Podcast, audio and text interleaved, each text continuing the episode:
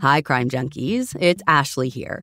And you all know how ready I am at any moment to drop down the rabbit holes of mysterious cases to look for answers. And there's actually one right now that I cannot stop spiraling about, with more rabbit holes than I can count.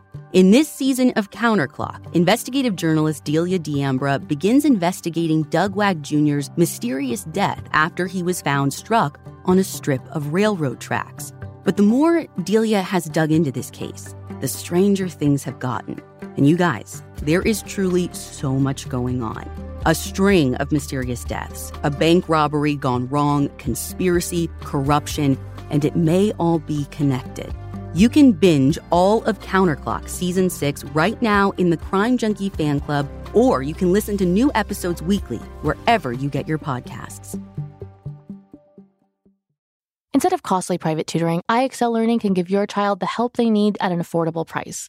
IXL is an online learning program for kids. It covers math, language arts, science, and social studies. It's designed to help them really understand and master topics in a fun way with positive feedback. And you get one site for all the kids in your home, pre K to 12th grade. There's a reason why IXL is used in 95 of the top 100 school districts in the US. Make an impact on your child's learning. Get IXL now. And Crime Junkie listeners can get an exclusive 20% off IXL membership when they sign up today at IXL.com slash crime junkie. Visit IXL.com slash crime junkie to get the most effective learning program out there at the best price. Sometimes it's challenging to connect with friends and family who aren't native English speakers. So learn their language with the most trusted language learning program, Rosetta Stone. Their efficient, immersive lessons are used and beloved by millions. The True Accent feature even provides feedback on your pronunciation. Learn on the go with convenient, flexible, and customizable lessons as short as 10 minutes. For a very limited time, our listeners can get Rosetta Stone's lifetime membership for 50% off. That's 50% off unlimited access to 25 language courses for the rest of your life. Redeem your 50% off at rosettastone.com slash crimejunkie. Hi, Crime Junkies. I'm your host, Ashley Flowers. And I'm Britt.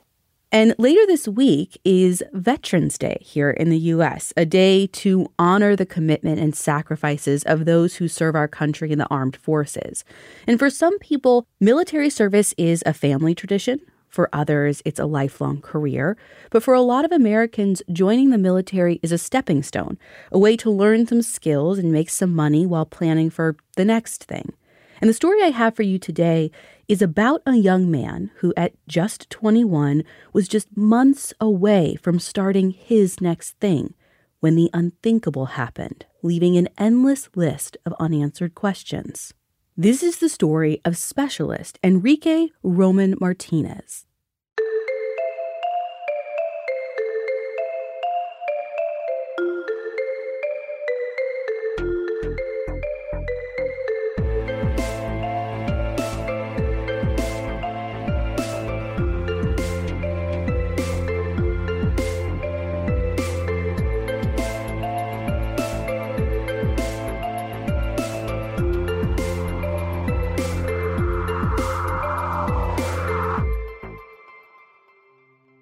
It's almost 7 p.m. on Saturday, May 23, 2020, a day into the Memorial Weekend, when a call comes into 911 dispatch in Carteret County, North Carolina.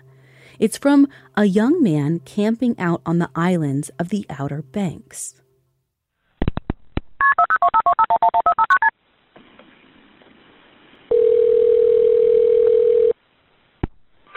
Carteret County 911, what's that? Just your emergency? Um, we are on uh, Cape Lookout. We are at Cape Lookout Island, and between uh, mile marker uh, 46 and, and 47 Uh-huh. by the jetties, and we uh, we lost our friend. We don't know where he has gone, and we're kind of worried that he something happened to him. Where's the Where's the last spot you saw him at? So, so last we all went to bed last night, and when we woke up, he was not here, and we've been looking for him all day. We were trying to find the park ranger or we their offices or anything until we went all the way to the uh, to the ferry, and we found where that we needed to dial 911. We weren't sure if that's what we had to do out here. So Yeah, we can we can get Cor- um, uh, Park Service in contact with you, sir. Are you Are you on Core Banks or Shackleford? Are you like close to close to Cape Lookout? we're on Cape Lookout. Okay. Oh, I see where you're at. Okay. All right, and how long has he been missing? Um, then we woke up at I woke up at eight thirty, and we've been looking for him all day. We weren't sure if he what. We might be afraid that he might have hurt himself, but we're we're really not sure. Okay, hold on one second. And you said between mile marker 30, 36 and 37? No, forty six and 46 and 47. Okay, sorry about Yes, that. sir. No, you're fine. And when was the last time you saw him? So we all went to bed at mid, at at twelve oh three. That's when we all decided to go to bed, and that is the last time we saw him. Okay, hold on one second, sir. All right, sir. I'm sorry about that. What's the phone number you're calling from? Okay, and what's your name? Alex, And how old is he? he is twenty two 22. or twenty one. I'm sorry, twenty one. Okay, and does he have any physical, medical, or mental conditions that we need to be aware of? Um, he did. He he wasn't diagnosed, but he did have suicidal tendencies. Okay. Okay, I just need a description of him. What's his race? He is Mexican. Okay. He has black hair, brown eyes. And what's his name? His name is Roman Martinez or Enrique Martinez. Okay, and you know kind of... Enrique, sorry, it's actually. I, I'm sorry. Let me let me backtrack. It's No problem. Enrique Roman. I'm sorry. That is Enrique Roman is his name? Yes. Okay, do you know what kind of clothing he was wearing at all? So he was just when we last saw him, he was just wearing sh- blue shorts. Do you know his height or weight at all? Um, I would say he's around 180, 185, and he's probably five six, five seven. Okay, and was anybody last seen with him, or do you think he went off by himself? Oh, he had to have gone off by himself. Okay. Like I said, we all we all went to sleep. Okay, and he would have left on foot? Yes, that's the only way he had to. We only have two cars, and they're both still here. Okay. Do you know of anywhere he may have gone on the island at all? No clue. This is our first time being here, so gotcha. we have no clue. Do you know if he took any personal items with him? We searched his tent, and everything is still there. He even left his phone in his wallet. Okay, so he doesn't have any trackable technology. Okay. No, sir. Do you know if he might have any weapons with him or anything? Negative. Okay. And then, did he leave any notes, letters, or threats or anything? We have looked through everywhere, and besides Nothing. his phone, we we we don't have the password, so we can't look on that. But he has Okay. not. All right, sir. Um, if you're able to, just try to find a recent photograph of him. We are getting in contact with Park Service uh, to come make contact with you. If he does come back, just give us a call back immediately. Yes, sir. And um, that's it. I'm sorry, sir. That's okay. Thank you Uh, so much. But just let us know, and we are getting contact with Park Service. They may give you a call before they come out there and talk to you. Um, so it may come from a blocked or restricted number, so just make sure you answer it. Yes, sir. The ranger arrives a few minutes later at 7:15 p.m. And according to Jessica DeNova's reporting for ABC7, the ranger finds a group of 7 people, 6 men and a woman, all of them soldiers from the Fort Bragg Army base near Fayetteville, which is about 4 or so hours away. They had taken the ferry from the mainland over to Cape Lookout the evening before with plans to camp on the beach for the long weekend. I'm not sure how much information the friends provide during this conversation, but based on media reports, I was able to piece together a few details about their time on the island up to the point that they were talking with the ranger. Heather Leah and Brian Mims reported for WRAL that the first night of the trip, which was Friday, a tropical storm came through the area, and at some point before midnight, when they all went to bed, Enrique's tent got knocked over, and so the other members of the group helped him set it back up. And the group says that they last saw Enrique at 12:03 a.m. when they went to bed. Okay, that's actually something that stood out in the 911 call to me. Like 1203 is a very specific time. Like they didn't say around midnight, a little bit after midnight. They said exactly 1203. Yeah, I thought it was a little weird too, but besides the exact time, I can't figure out from the source material whether that's the point they all like went their separate ways for the night or if they actually saw him walk away. My gut says it's the former, like they all are just went into their tents and apparently looked at their watches at that exact time. But either way, the campers say they didn't realize that their friend was missing until they got up the next day at like 8:30 in the morning. Wait, didn't you say the 911 call came in like that evening?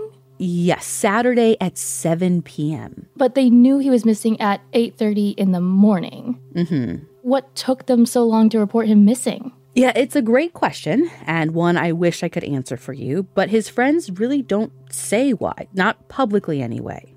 Now, remember, the guy who made that 911 call told the dispatcher that their group had to spend the entire day searching for Enrique themselves and looking for park authorities because they didn't know that they were supposed to just call 911. Honestly, I don't think I would know I was supposed to look for park authorities. That would be like my initial go to. Yeah. But even beyond that, something about that doesn't line up for me because according to WITN TV in Greenville, around 2 o'clock that day, the group actually ran into park rangers who had approached them and asked them to move their vehicles away from the sand dunes.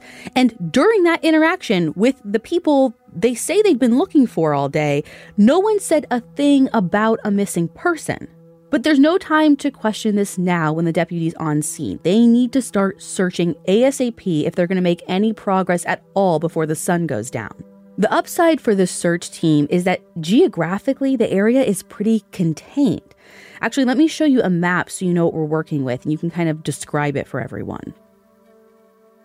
Okay, so the islands form kind of a wishbone, like a V shape, around the mainland with South Core Banks on the right side and Shackleford Banks on the left. And Cape Lookout, where Enrique and his friends had been camping, is basically the very bottom of that V. And it's connected to South Core Banks, almost like a check mark. But the Shackleford side is its own landmass. Like you couldn't get from one to the other without a boat. Right now, at this point, they're thinking if Enrique is somewhere on this island, it shouldn't take them long to find him. A park spokesperson told a reporter from WITN that it's very rare that someone stays lost at Cape Lookout for long. They usually find their way to one of the beaches before too long. The search team starts at Enrique's last known location, his campsite, and they move outward from there. But there is no sign of Enrique. That same day, park officials post a picture of him on their Facebook page, along with a written description, hoping somebody out there remembers seeing him.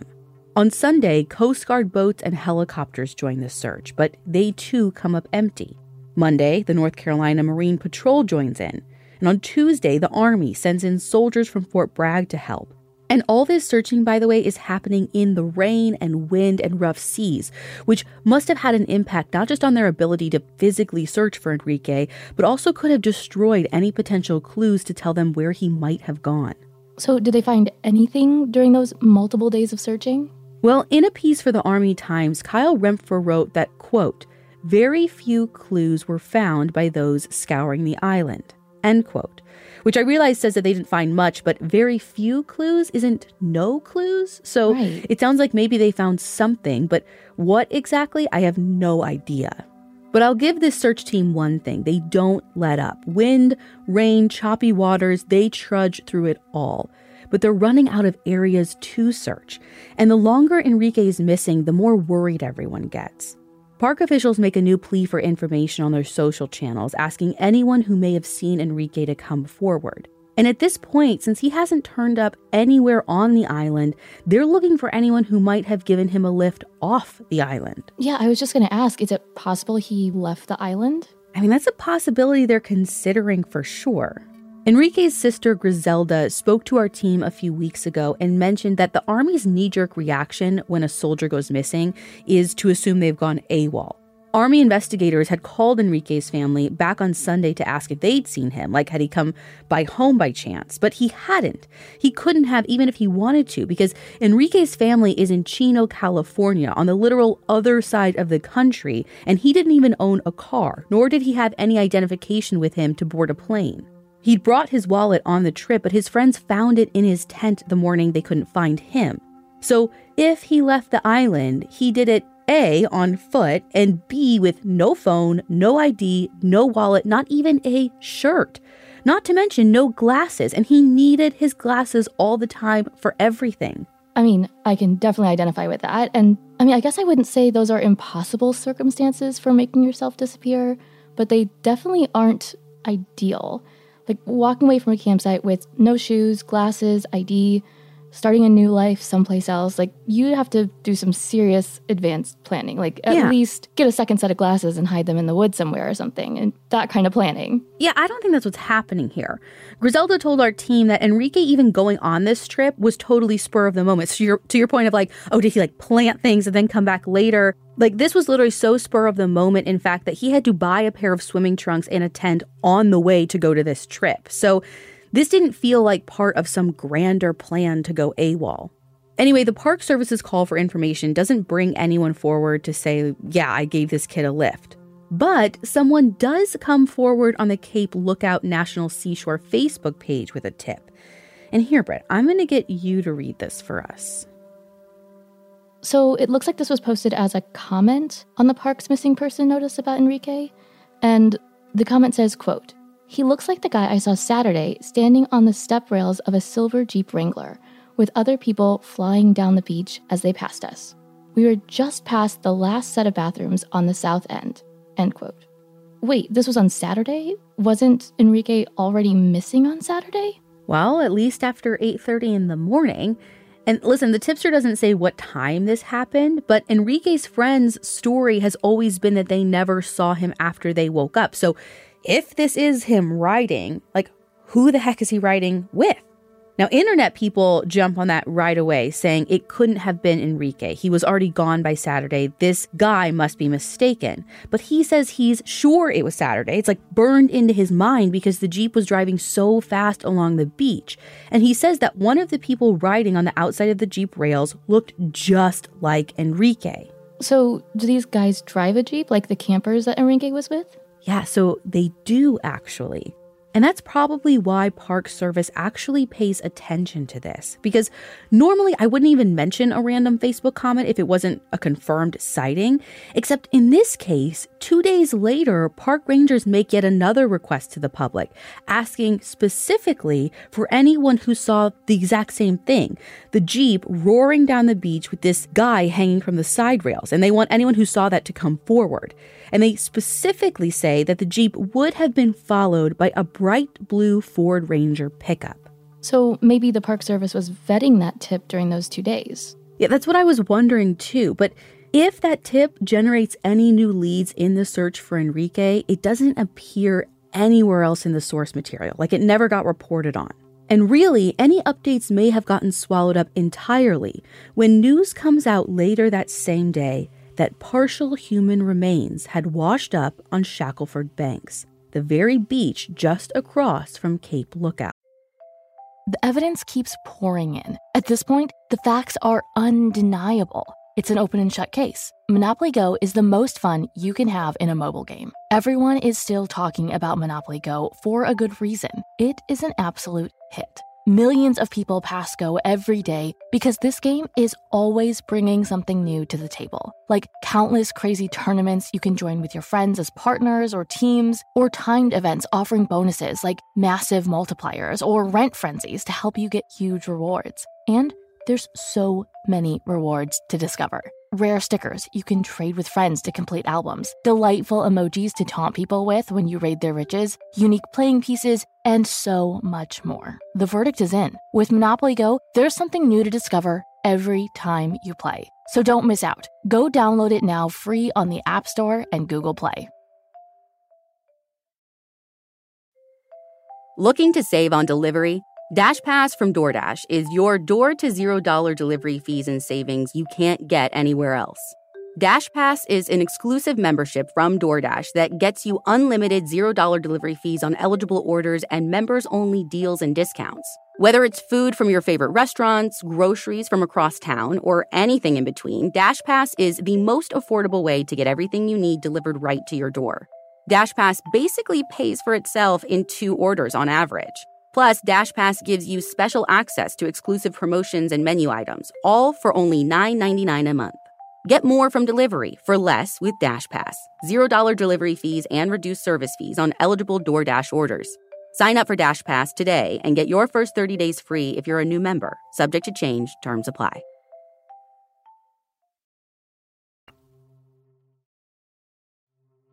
According to an Army news release, it's not the first time this has happened. They say Shackleford Banks is an area where, quote, the prevailing tides have unfortunately washed ashore remains in years past, end quote.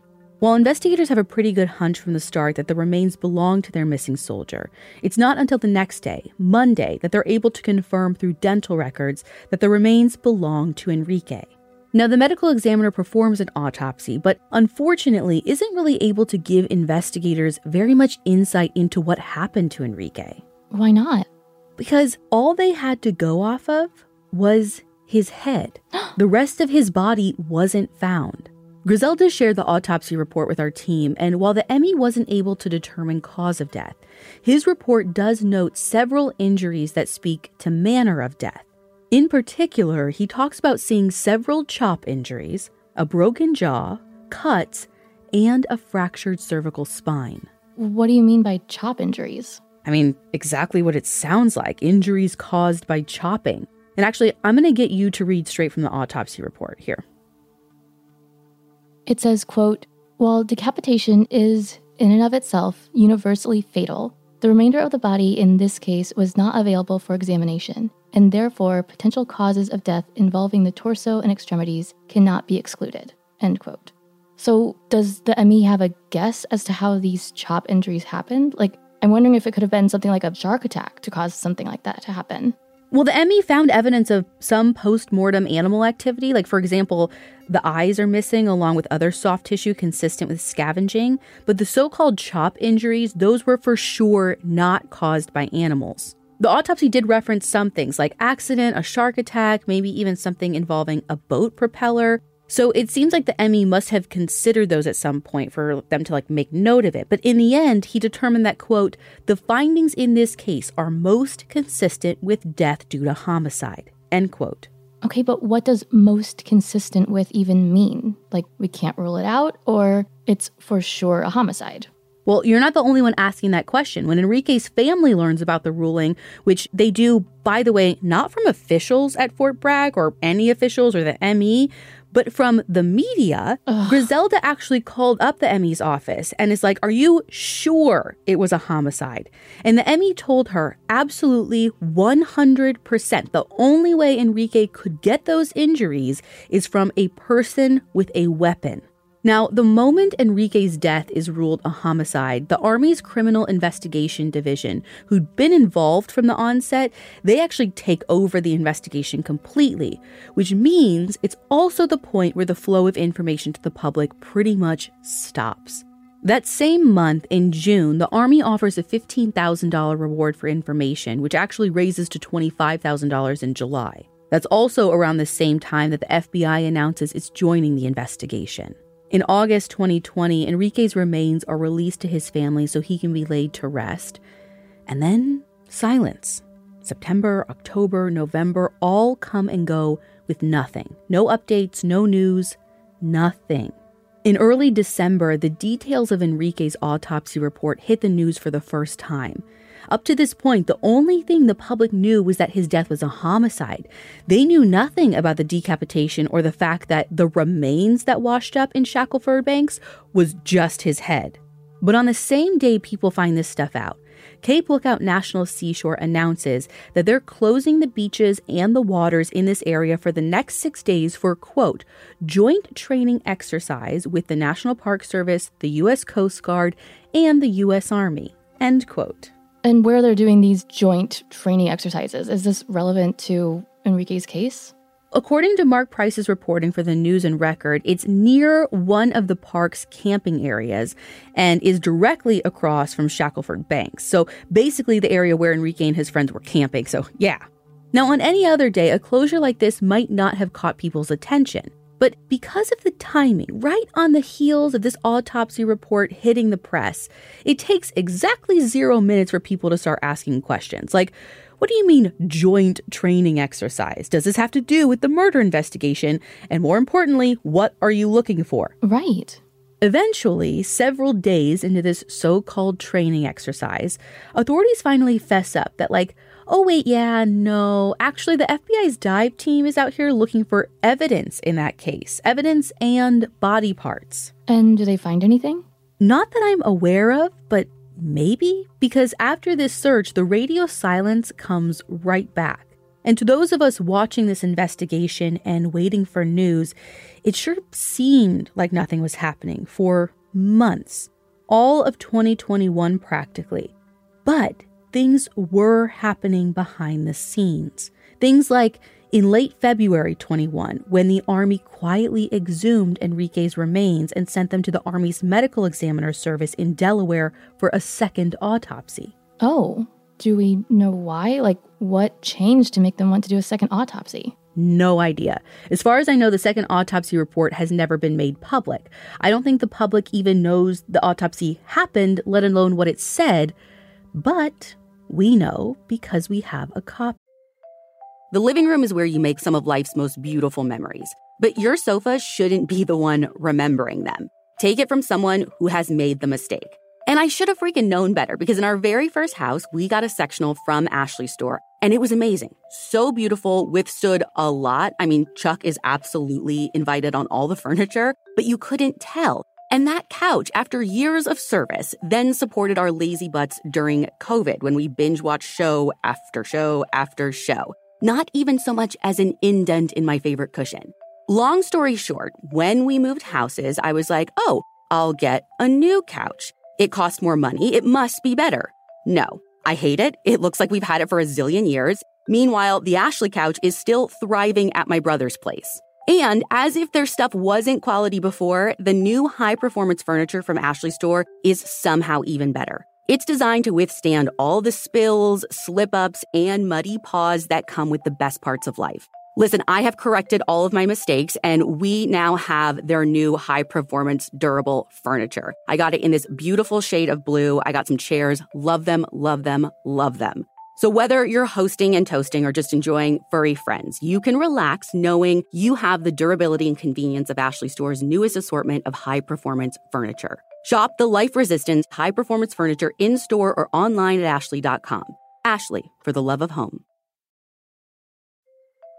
This podcast is brought to you by Squarespace. Spring is about fresh starts. That could mean starting a new venture or switching things up on your website.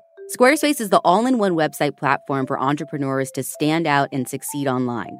Use Squarespace to design a website, engage with your audience, and sell anything from products to time all in one place. With the new guided design system, Squarespace Blueprint, you can select from curated layout and styling options to create a personalized website optimized for every device.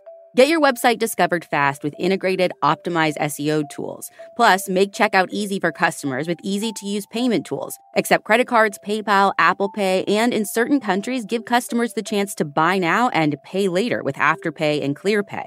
Selling content on your website? Add a paywall to sell memberships or courses or sell downloadable files.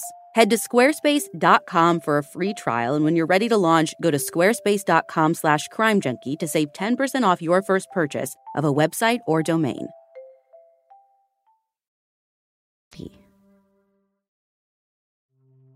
Britt, I'm going to have you read a couple of sections from the report. Okay.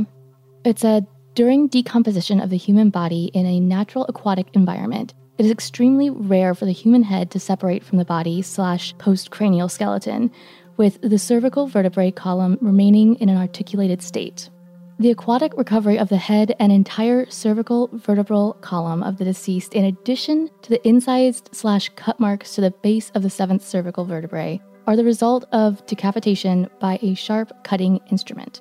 Examination of the head and neck tissues, as well as the cervical vertebrae, exhibit no injury pattern that would be consistent with that of a propeller strike from a powered watercraft, nor from an aquatic predatory attack by a large fish, such as a shark.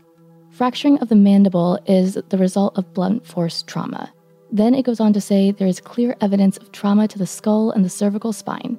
Due to the absence of the remainder of the body, determination of the specific cause of death cannot be determined. The opinion of this office is in agreement with the findings of the original autopsy that the manner of death is homicide by undetermined means. So, all that to say, heads don't just come off like that on their own. Mm-hmm. It wasn't a shark, mm-hmm. it wasn't a boat. He 100% was decapitated by a human using some sort of weapon. So, I guess the end of this is hard yes to homicide, but still TBD on how he actually died. Yeah. Again, Army officials didn't make a peep about this when it happened, and not because they didn't have a chance to. There's actually another blast of media interest on the first anniversary of Enrique's death in May 2021. But they say nothing. Not just about the second autopsy, but like they say nothing about anything. In her coverage for the Fayetteville Observer, Rachel Riley wrote that at the one year anniversary of Enrique's murder, the Army would only say that the investigation is ongoing and no further details will be released. The only hint that a second autopsy happened is buried in a news release Army CID issues in early August 2021. In it, they list like a bunch of other agencies that they've worked with on this case the park rangers, the Coast Guard, the FBI, local police, and the Armed Forces Medical Examiner, the end. But I don't think anyone really picked up on that reference at the time, or if they did, the Army didn't comment any further. In that media update, the Army officials say that over the last year and a bit, they've executed 100 warrants and subpoenas, conducted 400 interviews, and chased leads all the way to Michigan, Texas, New Jersey, Pennsylvania, Colorado, and California. Not to mention all those searches, seven in total in North Carolina's Outer Banks. Their searches, which include cell phones and vehicles, have turned up more than 130 pieces of evidence and 5 terabytes of digital data, and they examined all of it. Yet, despite all of that, they haven't found a single thing, not one single thing, that connects anyone to Enrique's murder. No physical evidence, no digital evidence, no testimony, nothing. They say they've considered all the logical theories or suspicions about what happened that night and disproved or discarded every last one. Clearly, at this point, they're desperate for leads. So the Army increases the reward for information again to a practically unprecedented $50,000. And this is where I notice a shift in the way investigators talk publicly about this case. Up until now, their official statements have been brief for starters, but also include messages like, this was a senseless act of violence and we're gonna find the people responsible. But it's at this point, just a couple of months ago, starting in August 2021, that they suddenly start saying something else. CID Special Agent Stephen Chancellor, the lead investigator on Enrique's case, is quoted in their news release saying, please understand that homicide basically means that someone's death was caused by someone else. That means that the death could have been intentional or it could have been unintentional. For example, in this case, someone running over someone with a boat while the person was in the water, etc. End quote. But I thought the medical examiner, two medical examiners actually, said that this was definitely not the result of a boat. Well, they said the decapitation definitely was not from a boat. So, are they thinking that Enrique's death was actually accidental and the decapitation was, I don't know, a way to try to cover it up? They aren't saying that because they aren't saying anything. The closest they come to presenting a theory is the paragraph I just read you. Usually, in every news release, which is still only like three in total for this entire investigation, the Army includes this like boilerplate paragraph basically encouraging people to come forward with information. It's really vague. But in this same release, this August 2021 release, the one where they up the ante to $50,000, start talking about homicide as a possible unintentional incident, the request for information also becomes very specific. They say, quote, if you were operating a boat in that area the night of May 22nd, 23rd, 2020, and recall possibly hitting something in the water, or if you have any other information, regardless of how trivial it might seem, we want you to come forward. End quote. So, how is that not a theory? Sure reads like a theory to me. Yeah. And there are other hints too that point to other potential scenarios that the Army has at least considered in their investigation. For instance, there's a reference to drug use on that camping trip, which is the first time officials have addressed this, as far as I can tell, though they knew it since the early days of the investigation.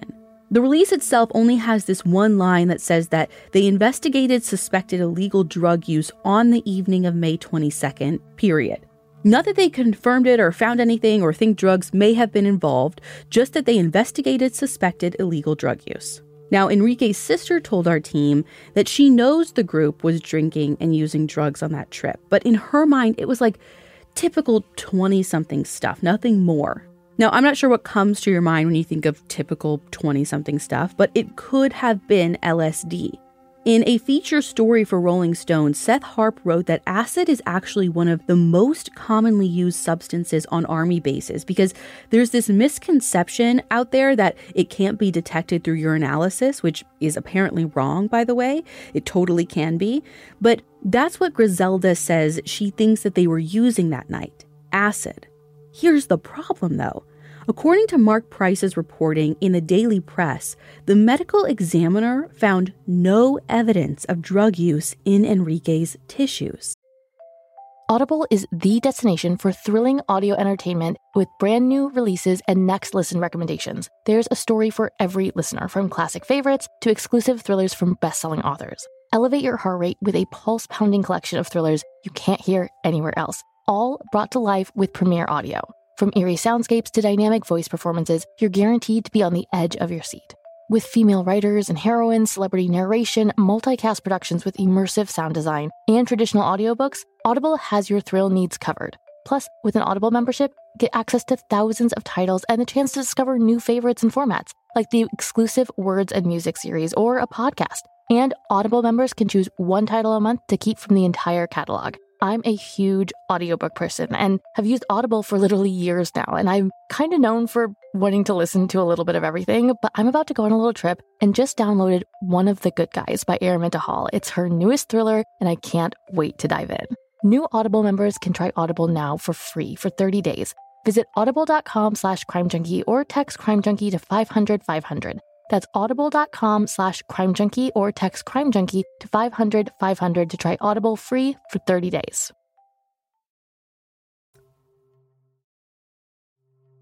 Not only were there no drugs found in his tissue, but when I go back to the original autopsy report, it doesn't even indicate that Enrique had been drinking. There is alcohol found in his system, but the report says just, quote, Toxicological testing performed on brain tissue detected ethanol at 90 mg percent.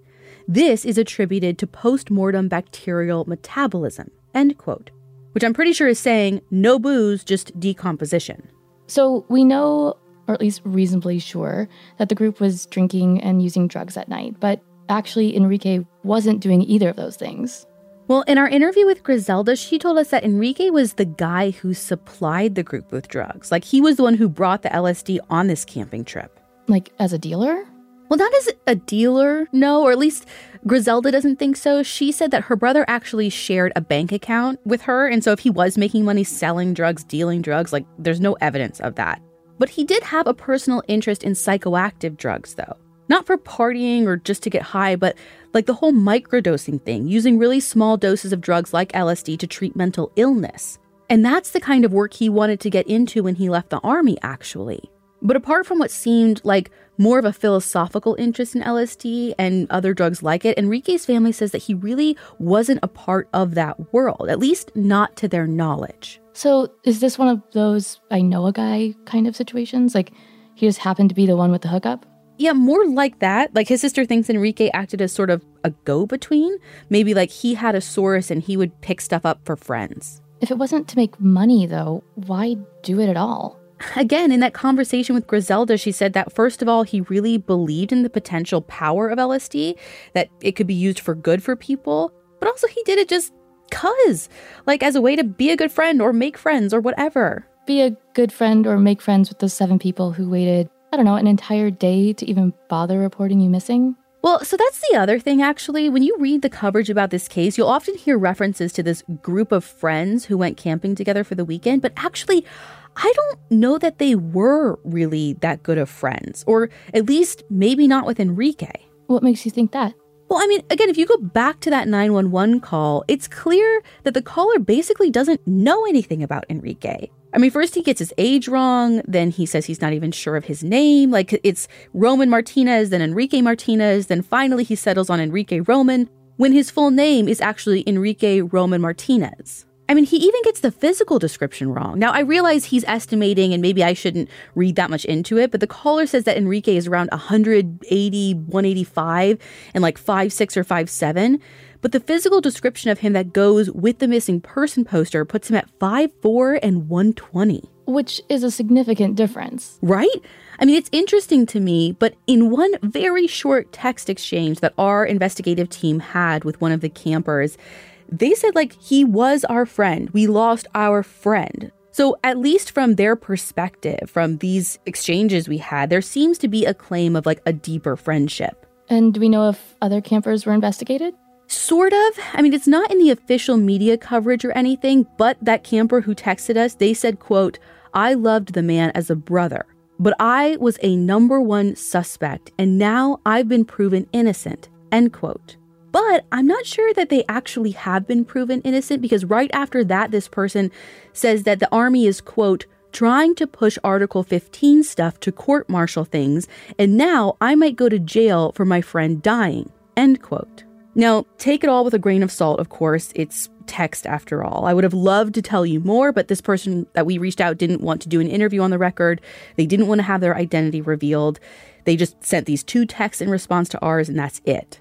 Now, we talked a couple of weeks ago about a geofencing warrant, and I wonder if that's an option or even something they considered here. I mean, I know they got all that terabytes of data, but like I can't stop thinking about that as like a potential lead. Yeah, because that would kind of narrow down who was and wasn't on the island that night. Yeah, I mean, it limits you to people with cell phones, but I have to imagine there aren't a ton of towers where they were camping or where this potential boating accident might have happened. To me, it's a process of elimination. You have basically an eight hour window in a small area when a guy for sure is murdered. So who was there? Right. And I'm kind of surprised there hasn't been more of a public investigation into the people he was with. Like, I know authorities said that they looked into them, and I'm not saying they are responsible, but you always start with those closest to the victim and then move outward. So usually we see so much more released to us as to why they were ruled out or what loose threads are still out there. I mean, besides that 911 call, I feel like we don't really know anything. I mean, you're right. I mean, all we have is that 911 call. And the 911 call actually brought up a lot of questions for me. So our team actually reached out to Mark McClish, a former U.S. Marshal and a statement analysis expert, and we asked him to review the call and give us his findings. Britt, do you want to tell everyone what he said? Like, give us a little synopsis? Sure. So, in his analysis, Mark noted several points where the 911 caller started to say something, but left the thought unfinished. And that happens like five or six times during the call. And in Mark's opinion, quote, I believe the caller is being truthful in that they do not know what happened to Enrique. Because there were several unfinished thoughts, more may have been going on than what the caller told the 911 operator. End quote. And maybe investigators already know the things that the caller left out. Okay, but, but, it sounds like, based on everything, investigators do have a pretty good idea of what happened to Enrique and maybe even who might be involved. Maybe they just don't have the evidence they need to close the case. Maybe. I mean, I would say I 100% agree with you if we were talking about a regular old police investigation, but we're not. We're talking about mm-hmm. a U.S. Army investigation. In that Rolling Stone piece, Seth Harp wrote that the Army's MO in situations like these is to, quote, shut out the public, decline to answer questions, apprehend no perpetrators, end quote. So if you're a cynic like me, you'll think that is what's happening here. Because the real unvarnished truth is that Enrique's death was not a one off. This is one of at least 44 Fort Bragg soldiers who died by homicide or suicide in 2020 alone. One of 44. I mean, last year around this time, I told you the story of Vanessa Guillen and about the staggering number of unexpected and unexplained deaths at Fort Hood. When we released that episode, there had been 26 at Fort Bragg, and now we're talking about 44 dead by homicide or suicide in one calendar year from one military base. It's almost unfathomable. Before his mother signed the papers allowing Enrique to enlist in the army at just 17 years old, she had asked the recruiter a question Will he be safe? And the recruiter said yes. They said, There are some dangers with deployments, of course, but here, at home, he'll be safe. But he wasn't safe. He wasn't on deployment. He didn't die in action. He wasn't the victim of a tragic accident, even though his literal job as a paratrooper was to jump out of airplanes. Somebody killed him, and somebody out there knows who and how and why and what happened. And we need that somebody to come forward and tell the truth. It's the only way to give Enrique and his family the justice they deserve. Just last month, in October 2021, Congresswoman Norma Torres told the Los Angeles Times that the Army closed the investigation into Enrique's murder in the summer. Now, no one from the Army has officially confirmed or denied that, but she's requesting that the case be re examined by the Inspector General of the Department of Defense. In that same story, an Army spokesperson told reporter Nolan McCaskill that, quote, we welcome an outside view and will follow up on any investigative leads that the IG identifies. End quote. If you're looking for a way to get involved, you can sign the Justice for Enrique Roman Martinez petition at change.org. We're going to put that right in the show notes. Adding your name helps Enrique's family as they work to keep his case front and center and to ensure law enforcement knows that it's still a priority. You can also donate to a GoFundMe that the family has set up to cover the family's legal fees in their fight for justice. Again, we're going to put both of those links right in the show notes and on our website. And don't forget, there is a $50,000 reward for information in this case. If you know anything, if you even think you might know something but aren't sure, please say something. You can call Army CID special agents at 910 396 8777 or submit a tip anonymously at cid.army.mil. That contact information will also be in the show notes and on the website.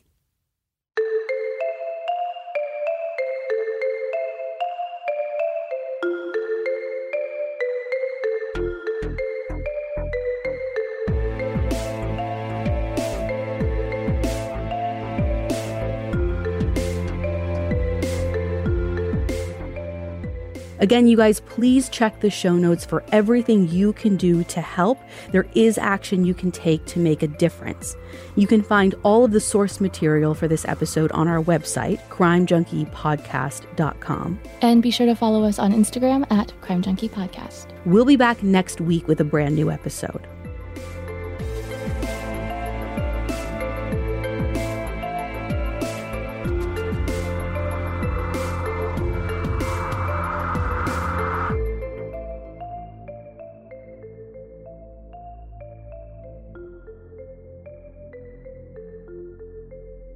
Crime Junkie is an audio Chuck production. So, what do you think, Chuck? Do you approve? This show is sponsored by BetterHelp. If you're anything like me, when you have something weighing on your mind that's taking up time and energy, the best thing you can do is to talk about it. But sometimes that's also one of the hardest things to do, too. We all carry around different stressors, big and small. And when we keep them bottled up, it can start to affect us negatively. Therapy is a safe space to get things off your chest and to figure out how to work through whatever's weighing you down. If you're thinking of starting therapy, give BetterHelp a try. It's entirely online, designed to be convenient, flexible, and suited to your schedule. Just fill out a brief questionnaire to get matched with a licensed therapist and switch therapists at any time for no additional charge. Get it off your chest with BetterHelp. Visit betterhelp.com slash crimejunkie today to get 10% off your first month. That's betterhelp, H-E-L-P dot com slash crimejunkie. Brought to you by the Capital One Venture X card. Earn unlimited 2x miles on everything you buy and turn everyday purchases into extraordinary trips. Plus, receive premium travel benefits like access to over 1,300 airport lounges and a $300 annual credit for bookings through Capital One Travel. Unlock a whole new world of travel with the Capital One Venture X card. What's in your wallet? Terms apply. Lounge access is subject to change. See CapitalOne.com for details.